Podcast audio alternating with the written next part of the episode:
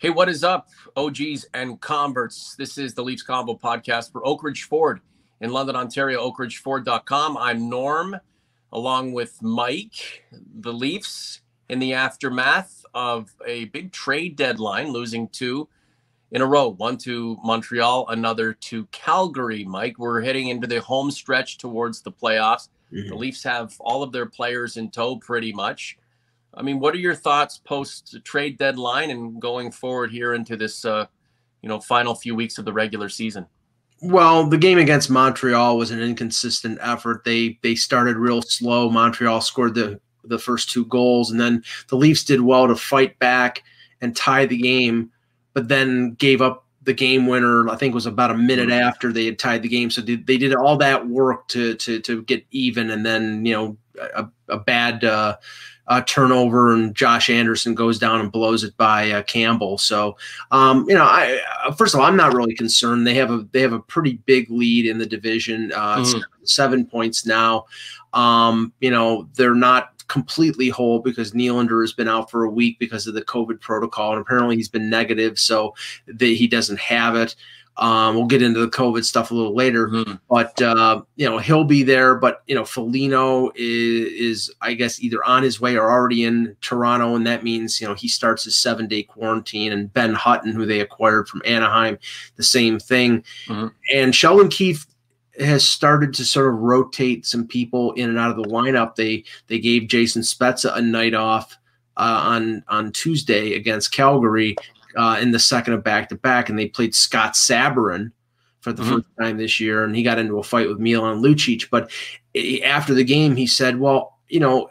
Since I'm going to have some extra bodies around, I'm going to mix them in and give some of the maybe some of the veteran players or some of the guys who play a lot of minutes a day off. And I don't think that's a bad idea as long as they maintain their position in the, in the North Division. This is the sneak show, the convo for Oakridge Ford, Norman London, Mike in Buffalo. Ash is with us, so it's nice not uh, doing too much preamble or pre-show hype for this one. So this live endeavor is uh, pretty skinny in terms of viewership. Wanted to thank everybody for uh, being a part of our uh, trade deadline shows, plural. Um, tons of views, uh, tons of listens on podcasts. Thank you so much to the OGs and converts. It's not so much how much play between now and and the end of the 56 mm-hmm. or that they clinch this Scotia North. It's how they play. It's how they come together in order to be prepared for what's next. And what is not concerning, um, but you know, certainly part of the equation is what the hell is coming next. Well, if you and I, you or I knew that, and we'd be making a lot of money, uh, a lot of money on lottery tickets and lottery numbers and things of that nature, and predicting stocks. Mm-hmm. Um, I mean, like I said, the the two game losing streak is not a concern. Um, you know, they play Winnipeg on Thursday. Um, they may play w- Vancouver Saturday and Monday, but we don't know about Vancouver's situation because of them just coming back from uh, being shut down for a couple weeks. Mm-hmm. Uh, there are still a number of players that are still on the COVID list, so I don't know if those games are going to get played or moved someplace. So the Leafs could have four or five days off if those games get moved to later in the season. Um, and that that would be good in a sense because then they get all their quarantine players back for the the important three games against Winnipeg next mm-hmm. week. I mean, right now, I think the Leafs are just in a position where let's get our house in order. Let's get let's get our new players in the lineup. They got David mm-hmm. In the lineup uh, last night against Calgary. Um, you know, let's try to straighten out aspects of our game that have been you know woeful of late, and that's the power play. Yeah, and get everything in place for a playoff run. I think that's what is going to dominate the next three and a half to four weeks that's left in the regular season. You got to give Keefe credit. He goes to his big money players no matter how much they struggle. Those are the guys on the power play. Those are the three uh, who start the the overtime no matter how they had been playing in the previous 60. He keeps going back to his big money guys. I give him credit for throwing these dudes to the wolves. The results just aren't there, and and some believe that it's time to shake the power play up completely, tip it on its head, add add in guys you would never um, consider putting on the power play over the likes of a Matthews, Marner, Rielly, and these guys. However, uh, if this team is going to win a Stanley Cup, the big guys are going to have to lead the way, and he's mm-hmm. hoping or hedging his bets that before the playoffs, these guys will somehow um, ignite again. It remains to be seen. I, I think the failure of the power play is tactical more than it is like talent based. I mean, obviously, when that power play unit or a power play unit close to that, and that they had two units going back and forth in the first quarter of the season, and they were operating at almost a forty percent clip, and now at the opposite opposite end of the spectrum, they they they scored two power play goals in a month. Um, can't I mean, you give can't you give different personnel an opportunity to employ and execute those tactics? I well they had they they've mixed it up. I mean they have Jake Muzzin on the point on the second power play when it was T.J. Brodie or uh, mm-hmm. Mikko Lehtonen when he did play on that second power play. So they are mixing it up. Galchenyuk has been mixed mixed in. Robertson has been mixed in. So they are doing that. But in the end, it comes down to that number one unit. I mean, and remember they've gotten away from what they did early in the season. Earlier in the season they had Tavares on one unit, they had Matthews and Marner on the other unit. They split the time almost evenly. They were sort of a competition of which which unit was better. And now they've gone to the all you know all their eggs in one basket with Marner, Matthews, Tavares, uh, uh, Rielly, and somebody in front of the net. It's just not working. But it's not working because teams have discovered you know the Leafs enter the zone, they dish it off to Marner or Matthews, and they're on them immediately. And it, they, they're not giving them any time to set up or shoot. Mm-hmm. You know, they're they're they're fronting Matthews on the power play not to not let his shot get through. I mean, there's just going to have to come up with some sort of solution in the next few weeks to be able to uh, adjust and and be effective on the power play. Are the Leafs lacking a big bomber from the point? Someone who just has a complete howitzer. Uh, uh, you know that that puck hits off the goaltender so hard that it's going to be bouncing all over the place. It just doesn't seem like any of the shooters strike fear in the hearts of the defenders. Well, I mean, the power play was very effective over the last few years with Rielly. I mean, Rielly is not a boomer. He's never never going to be a boomer, no. but he's been his 20 goal year. He scored a few play a power play goals where he was just, you know, getting it to the front of the net, mm-hmm. getting it through the screen. Um, and it, was you know he he seemed to be able to have that ability to, to get that shot through and that hasn't been the case this year um, Caleb in the chat says Sandin has a bomb. They're not going to put Rasmus Sandin a 20 year old mm-hmm. untested rookie, into the top six to be a power play quarterback. So it's it's Rielly. It, it has to be Rielly, and I, there's no other answer unless you go with five forwards, and that's a defensive nightmare because then you you risk shorthanded goals going the other way. So I, I think you know Rielly is a good distributor of the puck, and you know what you're going to have to do is find a way to get Matthews to get his shot to the net and to get Marner to distribute. And Marner's not shooting much anymore. It's Marner mm. trying to pass the puck, and he's got he was shooting more early in the year, and he's got to keep doing that. We have to credit the opposition for making the adjustments and clogging up those lanes and um, projecting and forecasting what's going to happen because the Leafs, in a lot of ways, despite all the talent, are uh, are very repetitive on, on, the power play. The, the idea being that we're just more talented than you. We move the puck faster and we'll overwhelm you. Well, when you're playing the, the same team four times in 10 days, no matter how good that team is, they're professionals, and, and uh, the coaching staff and and the personnel are going to figure out a way to to to mitigate that success. On the flip side, when the the curtain raises on the border and this playoff happens, and you know uh, you know everything's amplified, and um, you know some teams come out uh, under overwhelmed, others are you know ready to go you may be able to catch a team flat-footed and take on a team that you haven't played yet, and they have to deal with you know what everybody else has um, has gotten accustomed to. Uh, we have uh, Caleb Merkstrom. I love Joe Thornton and his presence with the boys, but honestly, the game is past them. He's such a liability speed-wise out there. Do they just want Joe Thornton? Like again, he came on the scene. He, he played with Matthews and Marner collected some points in the early going. Mm-hmm. Are we losing sight of why Joe Thornton uh, is is on this team and on this roster? When Joe Thornton was signed, nobody expected him to be on the first line. Everybody thought he's going to be a fourth line guy. Mm-hmm. Okay. At the beginning of the year, they were playing him on the first line. Marner's Marner and Matthews wanted to play with him. Uh, he was effective. He got hurt. He comes back. He was effect still effective. But now where is he? He's on the fourth line. That's what the expectation was. I, I you know, now he has not been scoring. Uh, you know, they're they they have this makeshift line with him, Kerfoot, and Spezza. Um, I thought yesterday he played a little better because he had more ice time. I mean, let, let's face it. I mean, this is not the Joe Thornton that won the Hart Trophy. This is the Joe. This is a 40 year old Joe Thornton. He still can provide something. Mm-hmm. They brought him in for his character. They brought him in because he wants to win. He doesn't. He's never been a fast skater. I I think you know people are saying, well, they're going to put Riley Nash in the lineup in game one of the playoffs. You're going to put a guy who's never played a game, who's coming off a knee injury, into the lineup in game one instead of a guy who's played for your team all year. They're not doing but Thor- Thornton's also played 180 playoff games. Right. Right. And, and I, I I believe subconsciously Thornton is basically conserving himself because mm-hmm. I think you're gonna not to see a completely different Joe Thornton, but I'm saying you're gonna see a throttle wide open Joe Thornton Joe Thornton in the playoffs. You know, right now th- this is the dog days of the regular season. Yeah.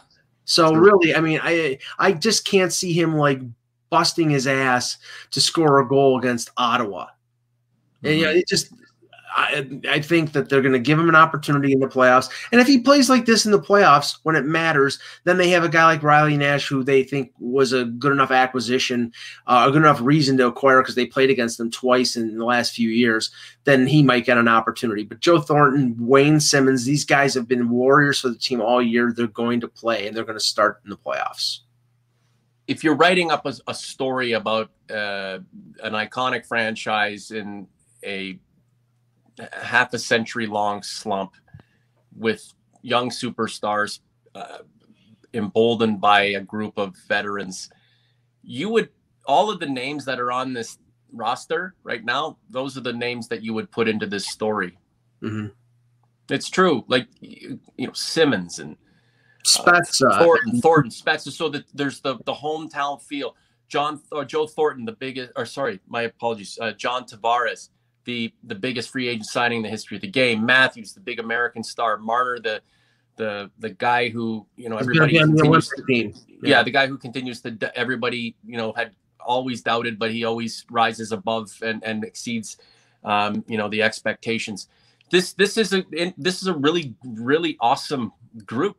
It re- it really is. I and looking at the roster, it's a lot of fun and guys that the Leafs um, would have considered foes for so long now a part of this organization. It really it the the the eclectic nature of the the team and uh, you know its pedigree and its capability really really intriguing just just a few more minutes anything else you want to add and we'll get out of here on this sneak show yeah well um first i, I think the addition of ben hutton was a, a very welcome addition for mm-hmm. those who fear, were fearful of seeing uh Marty uh, Marty Norris Trophy winner Marincin as the first option. Uh, ben Hutton's a solid uh, defensive defenseman. He's never going to score a bunch of points. Um, I, I, do like the fact that this organization, um, they they didn't subtract other than Barabanov, who was barely playing and they gave him an opportunity to go someplace and stay in the NHL. They just added to the group and they added people of character. This is apparently a very tight knit group. Uh, they, they get they get along well with each other. They don't want to mess with the mess with the chemistry of this team. You know, they've added a, a Foligno who, uh, you know, sounds like he's anxious to come in and sure. try to win a Stanley Cup. And Hutton is a good guy, and Rittich is a good guy but they're also getting guys who are going to contribute, and that was important. So I, I give kudos to, to Kyle Dubas. There's no guarantee that it's going to work. They could come up in the against the first round against Montreal and lose, and it's yeah. you know Carey Price stands on his head, or Shea Weber knocks Matthews out of the game, or something like that. it's you know there's no stamp to the conference fi- or the semifinals this year. It's going to be tough to get there, but they're the most prepared for success than they have been in the Matthews Marner era. And they have uh, the essence of the group won't change. Uh, if the team goes all the way and wins the cup, players are going to fall off, and um, the uh, the organization will acquire more talent. If the team shits the bed and loses in the first round or just doesn't win, the, the core the core group will stay the same. Um, you may lose a big one, but bring a big one back, and uh, that's that's um, reassuring and comforting to know that while uh, Dubas has changed his tact when compared to seasons past, it's not as if he's um, going for broke and if the team fails, I mean, it's a it's a bet all or nothing, and then it's back to the drawing board. This team, with its core group and the players who have been signed to a longer term with with with you know some room under the ceiling in terms of their um, pr- production uh, possibilities.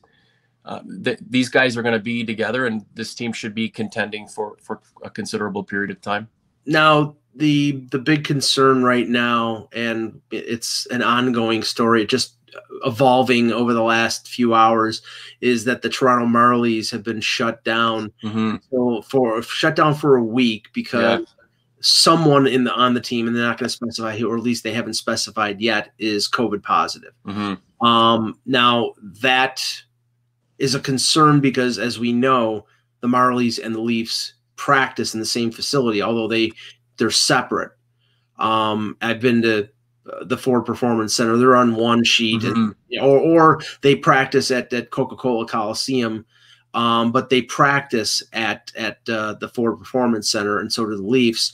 And Robertson was with the Marlies less than a week ago and got called up and has played two games for the Leafs, and they've isolated him because. Yeah now he hasn't tested positive or anything like that, but they're just being extra careful. And on the heels of what happened with the Canucks, and uh, today uh, Phil Grubauer, the uh, Avalanche starting goaltender, he's uh, COVID positive. You know, this is something that is a big concern. I mean, you can get derailed by an injury, but your season can get derailed by a massive spread of COVID, and we've seen that happen with the Sabres. It's happened with the Canucks. Canucks. It's happened with a few other teams.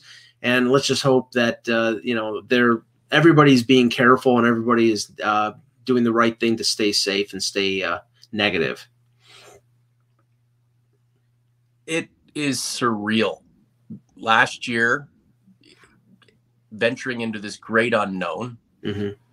in hopes of at some point seeing the light and getting back to normalcy.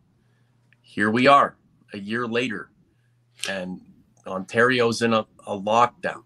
Um, the U.S. was decimated for for for months and months and months, and it appears um, you guys are, are turning the corner with with vaccines and and Ontario and Canada. We were looked like we weren't home and cooled, but we had things under control, and now it's and now this. I just I, I'm I'm again I've used this word. I'm exasperated by by all of this. I can't imagine how um, the OGs and converts feel, and you know the, the players and you know people uh, wanting to excel in their craft and put on a show and be a, a part of something that is pounding through this pandemic and then you know it's a pain in the ass for sure well i mean it's it's a it's a it's a lousy situation and you know i'm not going to start uh, yeah. getting uh talking about the situation in canada but uh the nhl and okay i understood at the beginning of the year the nhl not wanting to establish a precedent of jumping in line, so to speak. You know, people were mm-hmm.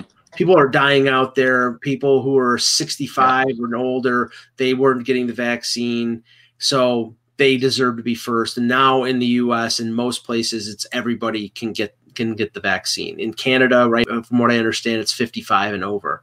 But the NHL has to be concerned about their business, and they're a private they're a private business, and I know that there would the Canadian teams, the last thing that they would do is take away from the supply of vaccines in Canada That would be a, that would be disastrous. But honestly, if I'm the NHL, I buy the vaccine from uh, you know Pfizer or Moderna or whoever, and I ship it to the seven Canadian teams because they can you know they need these teams to not get infected. They need these mm-hmm. teams to be vaccinated, and I don't think that would that would raise a crap storm in Canada because we're not, they weren't taking it away, taking away from some from other people.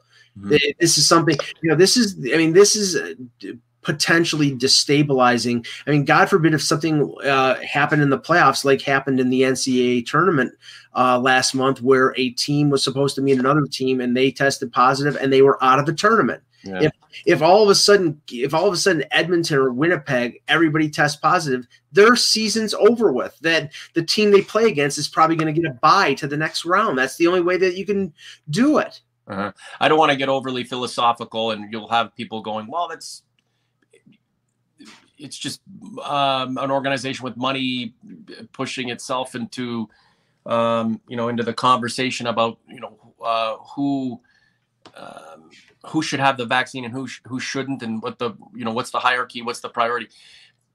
In this at this stage of the game um, you know I, am open to hearing everything because it's just such a it's such a pain in the ass. It re- really is and people have lost their lives and i'm not trying to minimize yeah. the suffering uh, and the loss uh, and the anguish uh, that others have felt to to and and me sound like a big baby or suck because of what's going on. I, I, am just again I'm exasperated. I'm frustrated. Uh, I, I, I just I thought we would have had the, not the pandemic licked, but under control by now, and uh, it seems like that's not the case. Uh, we'll leave you with this. Enzo, the commissioner, Mike's favorite. I think the Leafs have a solution for the PP, but they're not implementing it until the playoffs, so other teams can't scout it. Enzo, I mean, I mean, Enzo, I mean, that's that's sort of like an NFL mentality, but where, where they're you know teams will not open up their playbook in the preseason because they want to save it for for the regular season and and maybe the playoffs.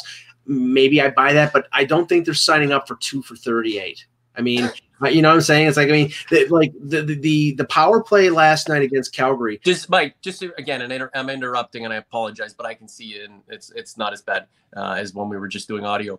Yeah. Um, do you think the Leafs not doing well on the power play has something to do with the uh, repetitiveness of the schedule and the teams they face night in and night out? Well, it's tough. It's really tough for. I mean, these teams. Think of it this way: the pro scouts for the seven Canadian teams only have to worry about six other teams instead of 30. Mm-hmm. So if you don't think they're going over video with a fine tooth comb and saying, okay, this is how we prevent this guy from doing this, or this is how we prevent the power play from scoring, yeah, of course they're doing that. So it's, you know, it's going to be much more difficult. And, and, the good thing about not doing well in the power plays, we we don't have a faction yelling at certain players for only scoring with the man advantage.